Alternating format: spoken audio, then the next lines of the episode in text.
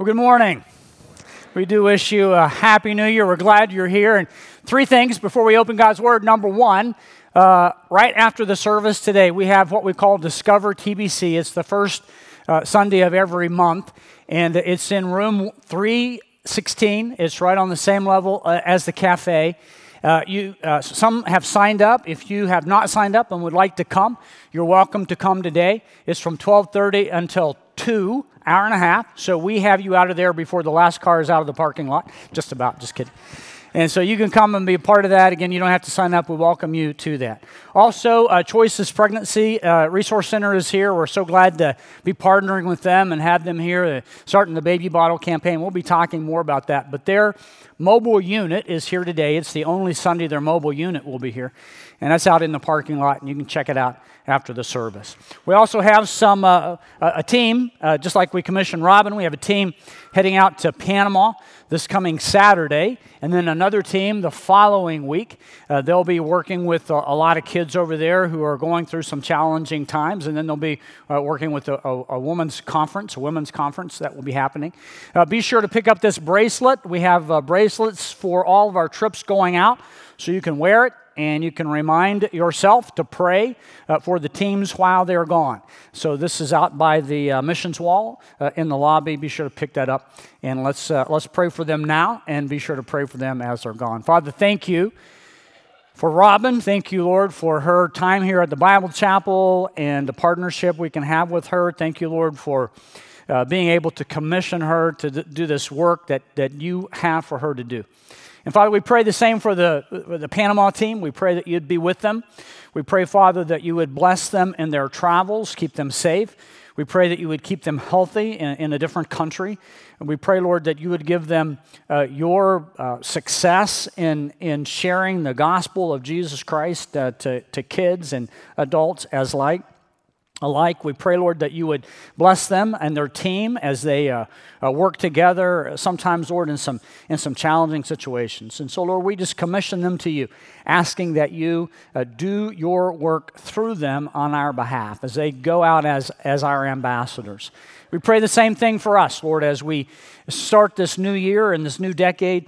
We're asking, Lord, that we uh, do the things that we need to do the disciplines we need to put in our lives in order to be those you've called us to be, to be effective ambassadors of Jesus Christ. That's our prayer, and we pray that you would be with us today as we think about that. In Christ's name, amen. Okay, so at the end of 2019, we put forth a challenge to everyone here. If you're just joining us, this is a great time to join us, and we are putting this challenge out to you as well. As we begin a new decade and a new year, we are putting forth this 2020 challenge, this focus to read through the Bible together. Ready to do that? We're going to read through the Bible together. We're going to give you all the uh, help that uh, you need to do that. In fact, what we have, uh, you can download. You can go to our website and you can uh, scroll down when you go to our website, click a button, and you can get all the information you need. We will deliver to you every day in your inbox uh, the reading for that day uh, also, a devotional. If you can't read the whole reading, you can read a devotional and it will track along through Scripture. There's also the audible part of that. You can go down to the Scripture, you can hit the audible, and you can have that read to you as well. So think about it. On your way to work, you can meet with the living God as you read God's Word. We believe that is so critical and life transforming. We also have a Facebook um, set up where you can go and you can interact with questions as you read through Scripture. You're going to have questions, we all do, and we'll interact with those questions together. And so we're asking that you be a part of that uh, Facebook page as well as we do this thing together. Now, the question that we always ask ourselves here at the Bible Chapel when we start something or when we issue a challenge is why? Why would, why would we do that? I, we have four grandkids, and over Christmas, I spent a, lot of time with them, and, and uh, we have a two year old grandson, and his favorite question is what? Why? All the time, like a thousand times a day. Why?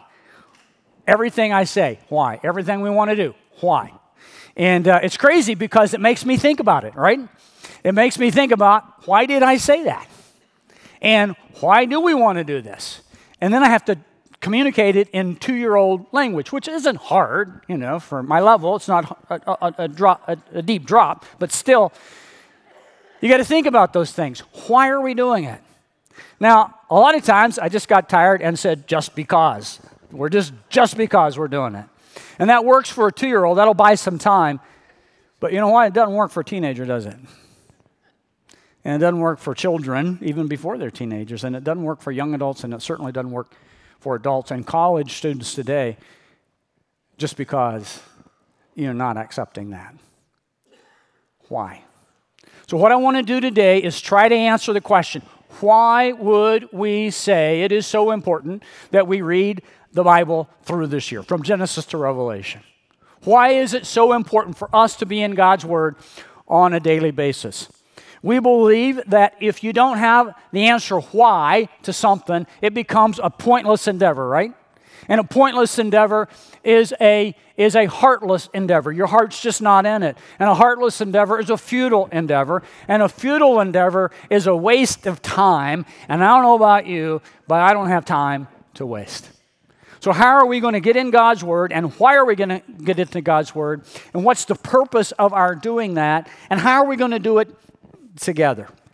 What I want to do is two things today. I want to talk about the why. I want to give you three reasons why. There are a lot of reasons. Let me give you three reasons why we need to be in God's Word. And then I want to give just a, a 30,000 foot overview of Scripture where you're going to be diving in and out of God's Word as you read through it this year.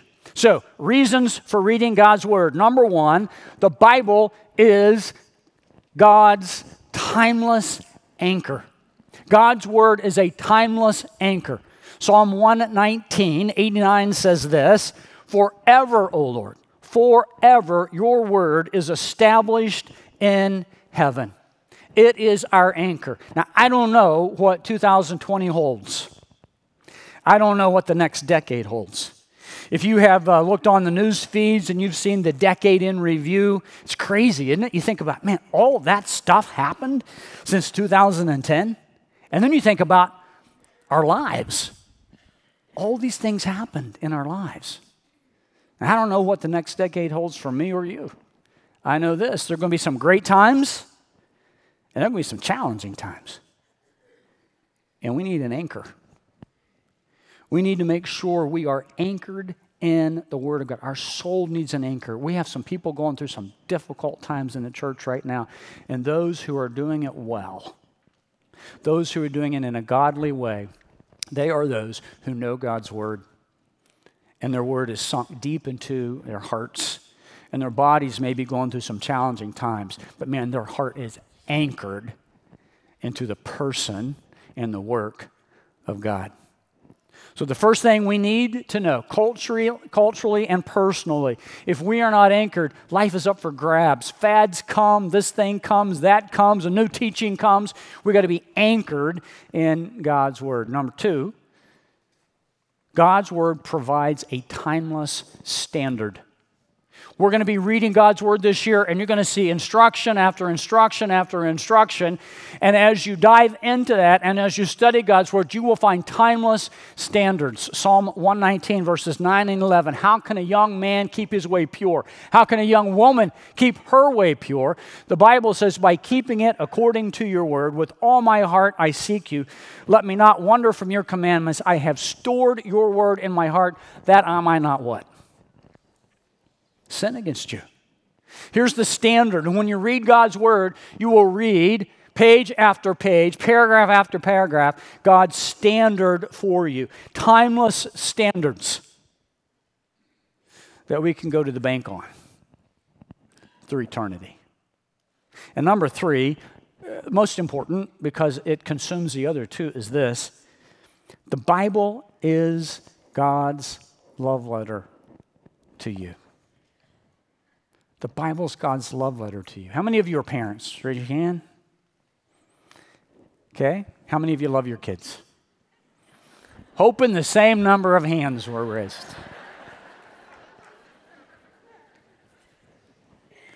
you would do anything for your kids, wouldn't you?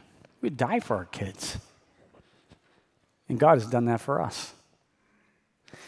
He loves us so much that He detailed for us in His Word who He is, who we are, how we can live for Him, how we can live the life we've always wanted. We think we can figure that out on our own. But in God's Word, we learn here's the life we've always wanted. Two passages I want us to see here 2 Timothy chapter 3, 16 and 17. The Bible says, all scripture, not some, but all, whether you're reading in Genesis or Revelation, all scripture is breathed by God. It's inspired by God. It comes forth from Him. And when we read it, here's the whys it is profitable for teaching, for reproof, for correction, and for training in righteousness, so that, here's the purpose, that the man of God, the woman of God, again generic, may be complete and equipped for every good work. Let's look at that verse in a little graph form. So here we are on the track, right? We're living our life, we're doing our thing, and when we're in God's Word, God's Word teaches us here's the path to take. Here's the path to take in marriage. Here's the path to take in parenting. You're a college student, we're so happy to have you here for another couple weeks. Here's the path you take as a student. This is the route I want you to go. I don't know about you, sometimes I get off the path. You ever have that? And so when we read God's word, we know we're off the path. That's the second part. He rebukes us, He recognizes our sin. You're not where you need to be. You shouldn't be doing this. You shouldn't be thinking this. You shouldn't be looking at this. You don't do these things. And so He rebukes us. You've wandered from the path. But He just doesn't do that. The Bible then corrects us. Here's how to get back on the right path. Here's how you get on the path that is pleasing to me and most satisfying to you. And then training First, uh, 2 Timothy 3 16 17. Here's how you stay on the path. And that cycle keeps going over and over and over again as you read God's word. Today, there's a big thing in life coaching, right? Everyone has, a, not everyone, a lot of people have life coaches or business coaches. That's cool. Well, here is the ultimate life coach your Heavenly Father who loves you with an everlasting love who gives you everything you need right here in His Word, right here in His Word. It's a love letter to you to live a life, satisfaction, meaning, purpose, and a life that pleases Him. Now, I want to make sure that as we read God's Word together, because I've done this before, as I've done read God's Word through uh, in years past, sometimes uh, it's become a checklist, right? I just checked it off, right? I read Genesis 6 through 9, check mark, boom, I'm on my way. I, we, that's not why we read God's Word. It's not checklist. It's not a rabbit's foot. I've heard people say, you know what, I had my Devo this morning. I had a great day. I didn't have my Devo today. It was a bad day. Well, it doesn't always work like that. Sometimes I have my devotional and I still have a bad day. It's not a rabbit's foot. But God's Word is transforming. And so we read God's Word because it transforms our life. It is Hebrews 4:12 living and active. It is sharper than any two edged sword. It, it pierces the division of soul and spirit, of joints and marrow, discerns the thoughts and intentions of the heart.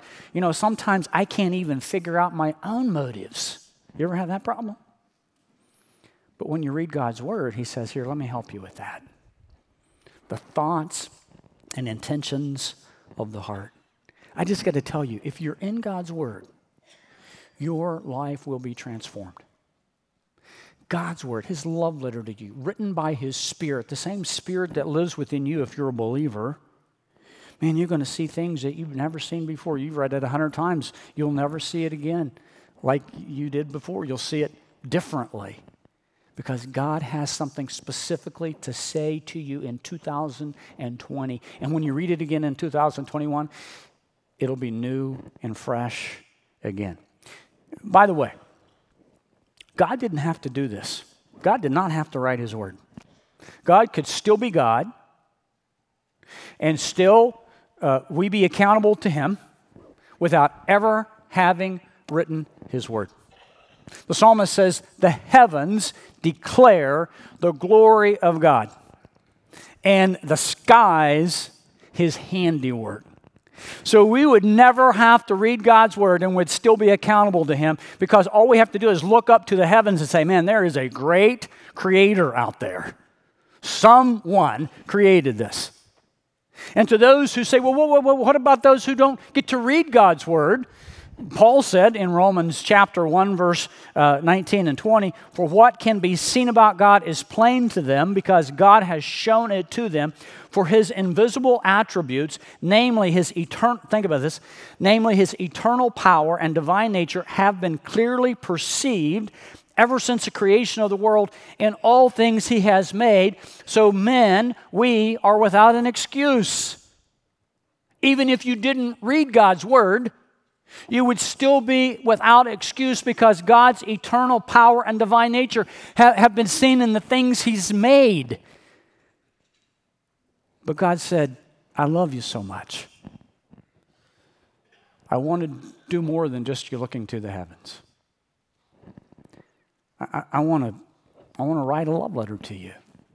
I want to detail who I am, how much I love you, how much I care for you this future, eternal future that I have for you. And so God writes His word to us because of His great love. It's an anchor. That's why we have to read it. It is our standard. That's why we have to read it. It's His love letter to us. Don't you want to hear what the God who loves you so much that He would send His Son to die for you on the cross? Don't you want to hear don't you want to know? Don't you want to experience what he has to say to you? As you read scripture this year, you're going to be in one of three threads that just that just go throughout scripture. They kind of intersect with each other all the way through scripture. And I'd like for us to think about that. I want us to on a 30,000 foot view. You're, we're on a plane together, right?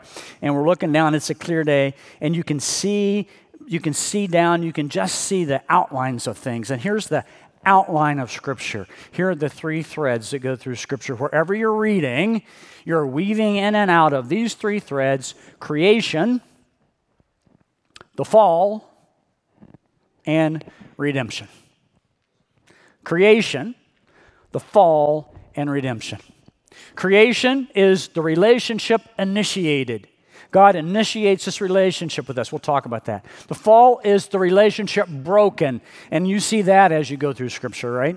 You're going to read stories and you're going to say, my goodness, people actually did that? It's right there in Scripture. Yeah, it's an example of the fall. It's an example of what people do without God. And then redemption, relationship restored. How do we regain this relationship with the living God? So let, us think about this. First of all, creation. God made us, we see in Genesis 1 and 2 that God made us to have a personal relationship with Him. That's so cool to read that in Genesis chapter 1 and 2. First of all, He created the entire universe in a way that we could live in it. With oxygen and water and all the things we need, the universe was created for His crowning creation, man. And then in crowning creation, chapter 2, verse 7, he breathes, it says he formed the man out of the dust of the ground, and he stooped down. I only picture that he stooped down, doesn't say what he did, but he breathed into man the breath of life, and man became a living soul. Think about that. God loved us so much. He created this whole thing for us, and then he breathed into life his spirit. Man became a living soul. We're made in his image. We have the image of God, these communicable attributes we've talked about before. These things that, that remind people of God. And we get to represent him on this earth. These attributes that show that we're made in his image that make everyone on earth a special person because they are made in the image of God. And then God gives us these specific instructions. In Genesis 1 and 2, I love you so much. He creates Adam and Eve and then he puts them in a garden. And he says, Man, everything is here for you. He talks with them like we're talking back and forth. He has open communication with them. They are, they are completely vulnerable and open before him, naked and not ashamed, the Hebrew idiom says. naked and not ashamed, completely vulnerable to God. God and man are talking together, and God said, There's this one instruction this tree in the middle of the garden, don't eat of the tree. If you eat it, you shall surely what? Die. And all the instruction that God gave around that, God gave for our good. In Genesis chapter 1 and 2, we have all, we have all this uh, instruction regarding marriage. Genesis chapter 2, a man will leave his father and mother, be united to his wife, and the two will become one flesh. We have uh, uh, in Genesis 1 and 2 what God intended for sex between a man and a woman for life.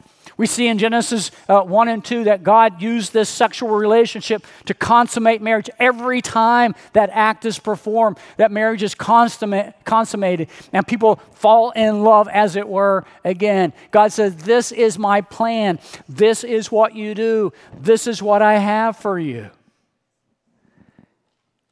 And when you don't do that, it doesn't work, does it?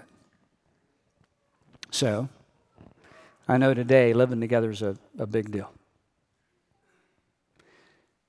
But here's the, here the, here's the statistics outside of the Bible 70% of those who live together before marriage and get married, 70% of couples who live together and get married, 70% will not be together in 10 years. That's just the, that's just the research. When you don't do things God's way, it just doesn't work. And so in Genesis chapter 1 and 2, we have God saying, I love you. I want this relationship with you. I've got some instruction that you don't do. I've got some things for you to do. I am there with you always. I am present with you. I want to interact with you. I want to have a conversation with you every day. Creation, we see that same God throughout all of the Bible. But then we know after Genesis 2 comes Genesis 3, right? And man sins against God. They take of the fruit of the tree and they eat it. And on that day, sin enters the human race. And then we have detailed in Scripture what it looks like to live in a fallen world. The fall impacts every one of us. If we could use one word to describe the fall, and when you read Scripture, again, you're going to read some stories that uh, detail it. But if there's one word that would describe the fall, it would be this word P R I D E, pride. And in pride, there's that big I in the middle. Pride says, I want to be independent of two things. I want to be independent of God. I do not want anyone telling me what to do. I will make my own decisions on my own, and I want to be independent of His instructions. I will not submit to anyone pride. A lot of examples of that. Let me tell you one quick example. It's in Genesis 4. If you were reading, uh, if you're following uh, the, the reading plan, you read it this week. So in Genesis 3, uh, sin comes in, and the first thing that happens in Genesis 4 is Cain kills Abel, right? So Adam and Eve, right off the bat, understand living in this fallen world is painful.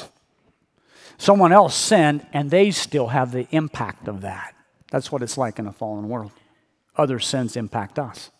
And so here's Cain who kills Abel, and then God uh, disciplines Cain and says, You're going to be out of the garden, you're going to be on your own, you're going to be a wanderer and um, a fugitive. And Cain says, That ain't going to work for me because people are going to take vengeance on me because I killed Abel. They're going to kill me. And remember, God says, No, I'm going to put a mark on you. No one's going to kill you. In fact, anyone kills you, their punishment will be seven times yours. Remember the story? Seven times yours, sevenfold.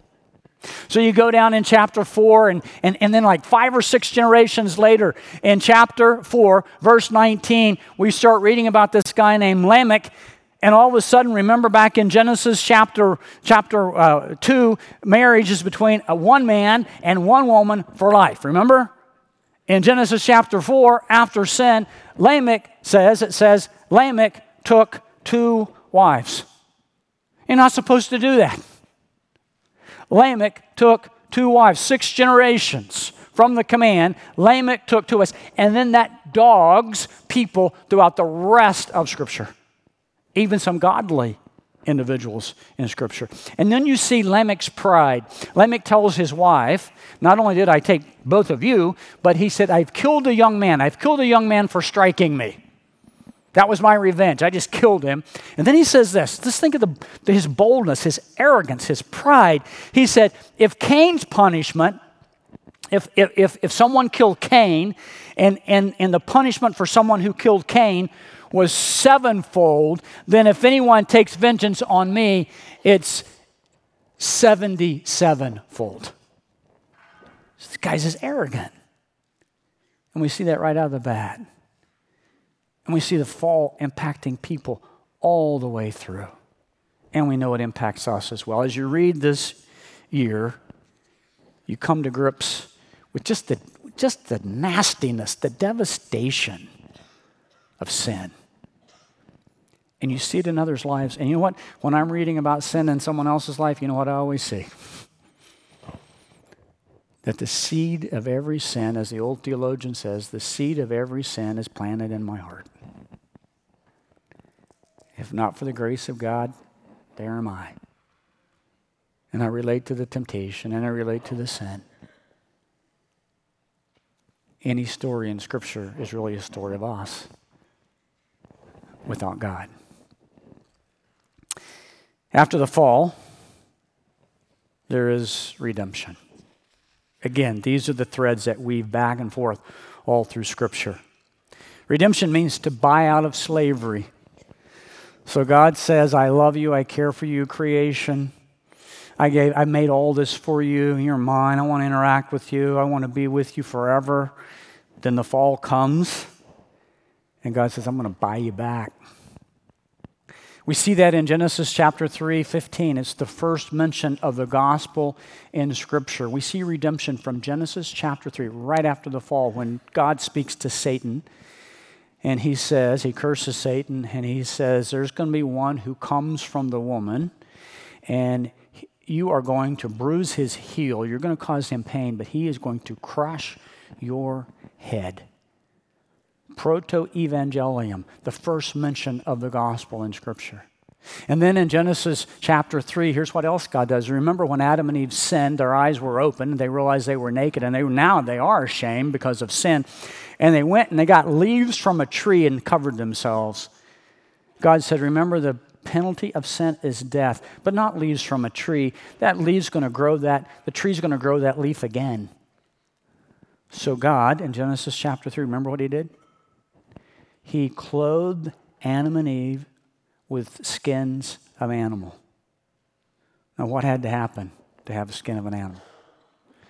God put to death an animal because sin deserves death. And God says, Adam and Eve, you're not going to die right now. You're in the process of dying. So I'm going to put to death a living thing, not, not that tree that's going to grow that leaf back. I'm going to put to death a living thing. I'm going to take the life of a living thing and clothe you with it, covered them with it. The first thing we see, the first time in Scripture, we see atonement, a covering over. And then we see through the Old Testament that God establishes this sacrificial system. When you sin, you can be covered over by the death of an animal. But He did that just to get us ready for what? The one time for all time sacrifice, the Lamb of God, Jesus Christ, who takes away the sin of the world. And so, wherever you are in Scripture, man, you are moving through creation, the fall, redemption, creation, the fall, redemption, all the way through. As you read this year, you're going to see a God who loves you, the state of fallen man, and a God who wants to restore that relationship with you. Let's, let's look at it like this so here we have creation. Here we have the fall. And here we have redemption. Can you read that? It's one of my New Year's resolution is to write where you guys can read. It won't last long, but I, am doing it today. The thread of creation, God's love for us, is seen throughout Scripture. He loves us so much, wants that relationship with us. The effects of fall are seen throughout Scripture. Man, we see it over and over again. We'll rejoin uh, our study in 1 Corinthians, and we're going to see a messy church, just like us. And redemption, we see all through Scripture. So here's a God who loves us so much, He wants this relationship with us that He sent His Son Jesus into this broken, fallen world, fully God, fully man.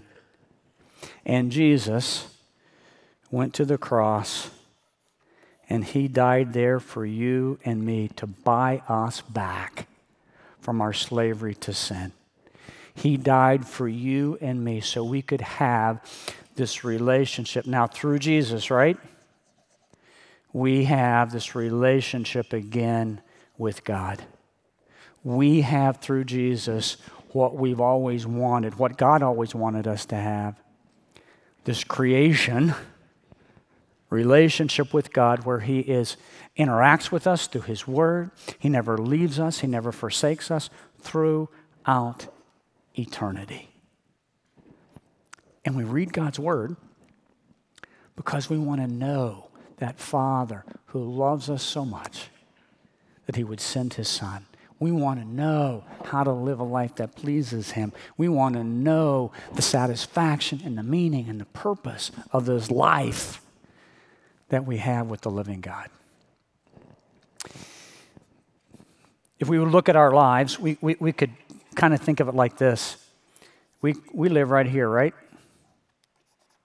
We live right here in this fallen world. And because of Jesus, we have a relationship with God. Because of Jesus and his redemption of us, we have this relationship with the living God in this fallen world. And that's the challenge. That's the challenge of our life, isn't it? We know God, we love God, and we're sinners, redeemed, bought out of slavery, and that's the whole sanctification process that we've talked about so often in 1 Corinthians, and we'll revisit. If I could wrap up that state we're in, uh, I would read, uh, I would go to 2 Corinthians chapter 5. In 2 Corinthians chapter 5, Paul talks about this redemption that we have. He calls it reconciliation. And then in chapter 5, verse 20, listen to what he says. Therefore, because we, we have been reconciled to God through Christ, therefore, we are ambassadors for Christ. Will you just say that with me? ambassadors for Christ. Not, um, you know, if you get around to it, you can become an ambassador for Christ, believers. Not, well, believers, when you get your life together and reach a certain stage, then you can be an ambassador for Christ. Paul says, we are ambassadors for Christ. Tag, you're it.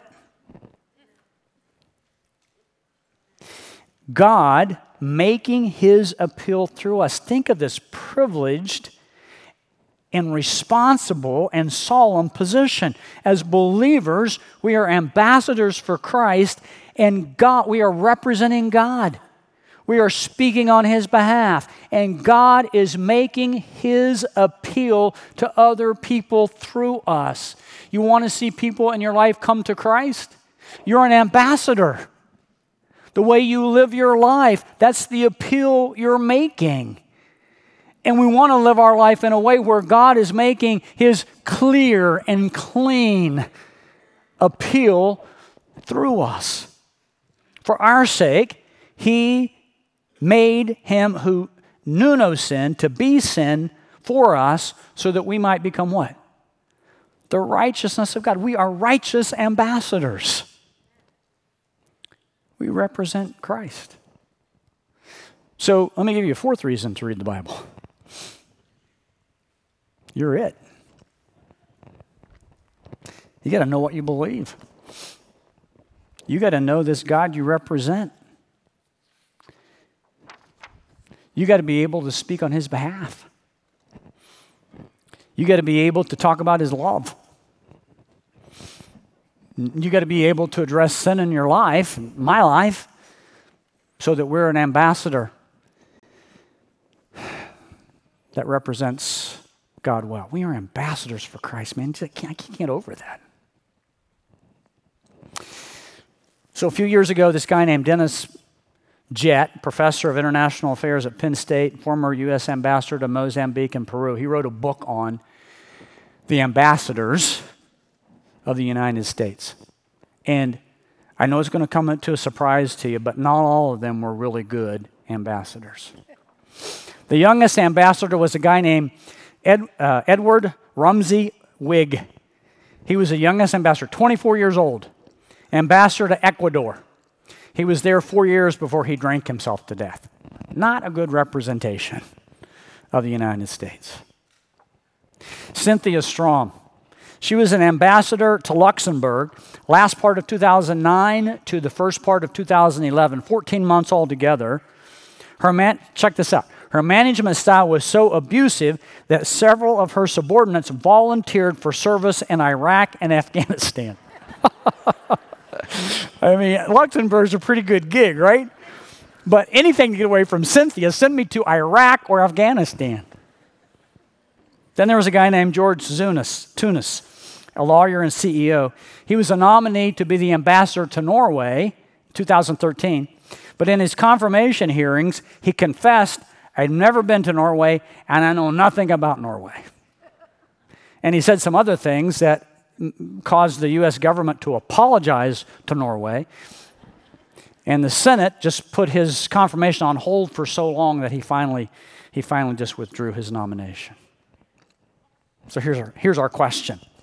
I'm going to ask myself this when I ask you. When our story is written as an ambassador for Jesus Christ, what part of the book's going to show up in? That part of the book that talks about all those ambassadors that didn't fare too well? Or to the part of the book that says, man, here were some ambassadors that represented Christ well. Here were some ambassadors, man. They were in God's Word. They knew about him. They had been to Norway. They had that relationship with him. They knew about his great love. They knew about the sinfulness of man.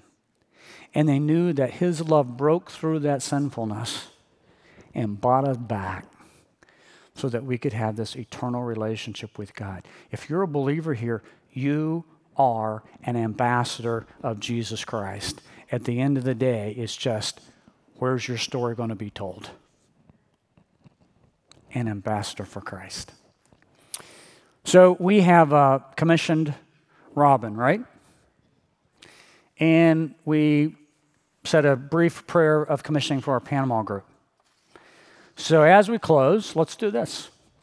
Let's commission ourselves as ambassadors for Christ, all right? New decade, guys. New year, fresh slate.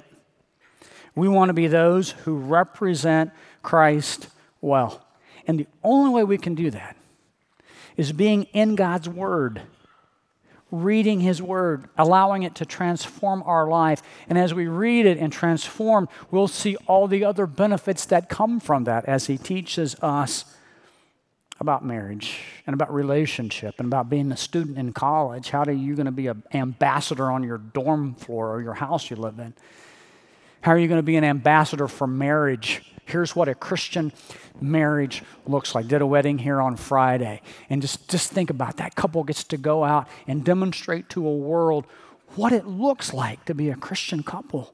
We get to do that as, as married couples. What it looks like to be an ambassador as a parent as a, as a worker, as a co-worker, as an employee, as an employer, as a neighbor, ambassadors for Christ.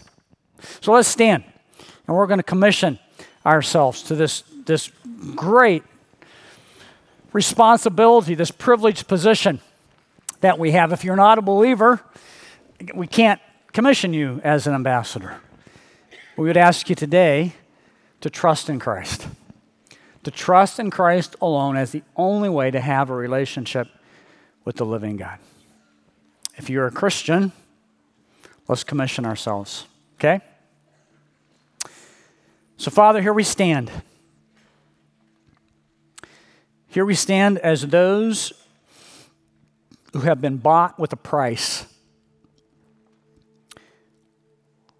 We have been purchased from the slavery of sin. Our lives are, have been made new. We're a new creature in Christ. Here we stand. We are, you say, ambassadors, representatives. We speak on your behalf. Lord, let us just take in that solemn responsibility we speak on behalf of the living God. Oh, Lord, we want to do that well. So we pray for your strength. And we pray for the discipline of being in your word and then doing what your word says.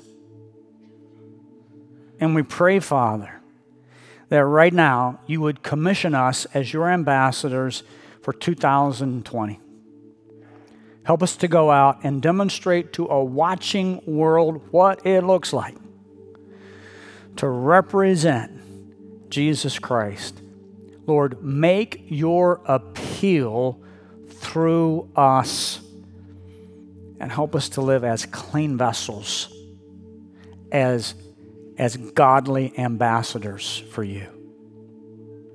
We give ourselves to you, Lord take us and use us this year, we pray. In Christ's name, amen.